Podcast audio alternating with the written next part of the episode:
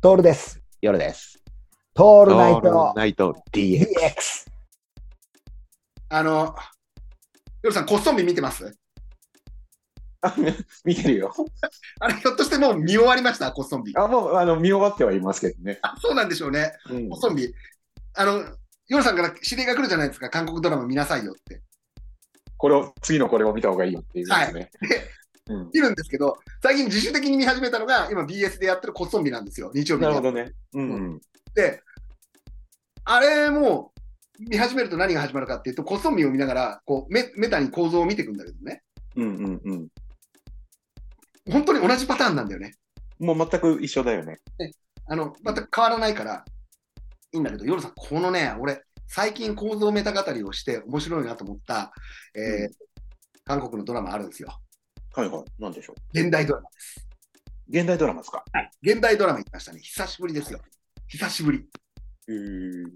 あの、えーっとですね、赤い袖先のはいはいはい。主人公のあの、のあのはい女はいのはい子をやった、あの子がはい医者の役をやったじゃん。えやったやつもあるんだよ。なんか痛みを感じないうんお医者さんがいてみたいなやつがあるんだけど、ー。うんこれ以来の、うんあのー現代劇なんですよ。はいはいはい。パッシュ、沈黙注意報。知らない知らない。知らないでしょ。うん。これはもう本当に俺がす俺からすると、あの構造メタ語りをしたくなってしまううん。面白さというかね、面白さなんですよ。要は、ま、全くあの歴史ドラマと同じで、うんうん。リベンジ、リリベンジポルノじゃないんだけど、リベンジストーリーなの。落ちこぼれだだったものが這い上がっていくっていうストーリーなんだけども、なるほど。やっぱり5人ぐらい、5人の主人公、え5人の登場人物、その中の2人が女性みたいな感じにしてさ、うんだからゴレンジャー形式だよね。はいはい。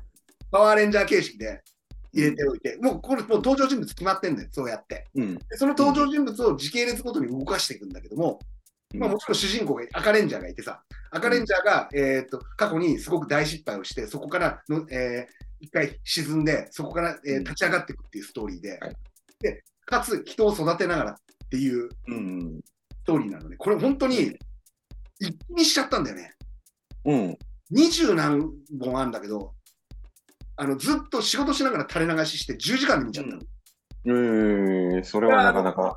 これを濃いね面白いって語っちゃうと面白さって分かんないから構造的に語って今みたいなことなんで5人のうん5人の人たちが出てきて、まあ、一番主人公が出てきてその周りの人たちが動いていって巨悪に対して戦っていくんだけど悪の方にも道理があってみたいな。うんうんうんうん。で途中で、えー誰かが死にますそれを今度その原因を探りますもそうなんだけど結果ね一番良かったのはね、爆弾酒だね。なるほどね。焼酎入れてあれ、でも、とっくにやってたよね、俺たちもね。やってたんだよねあれね。うん。あれ調べたらさで毎回爆弾酒が出てくるんだよ。うん。あの主人公の女の子みたいなのが爆弾酒をつける作るのがすごく上手っていう、うん。でもう本当に人路と、あのなんだろう、うんなんとかっていうあの緑色の缶のさ、韓国ビールあるじゃうん。んうんあれで割って作ってくれるのよ。うんで、それ毎回飲むんだよ、みんなが。うんうん。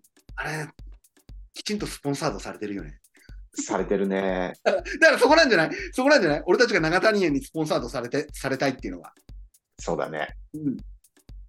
うんうん。ここはね、本当に考え考えるとね、そういうのも出てきちゃってね、物を語るのがつまらなくなってきてしまいそうなくらいうんうんうんうん。なんですよ。。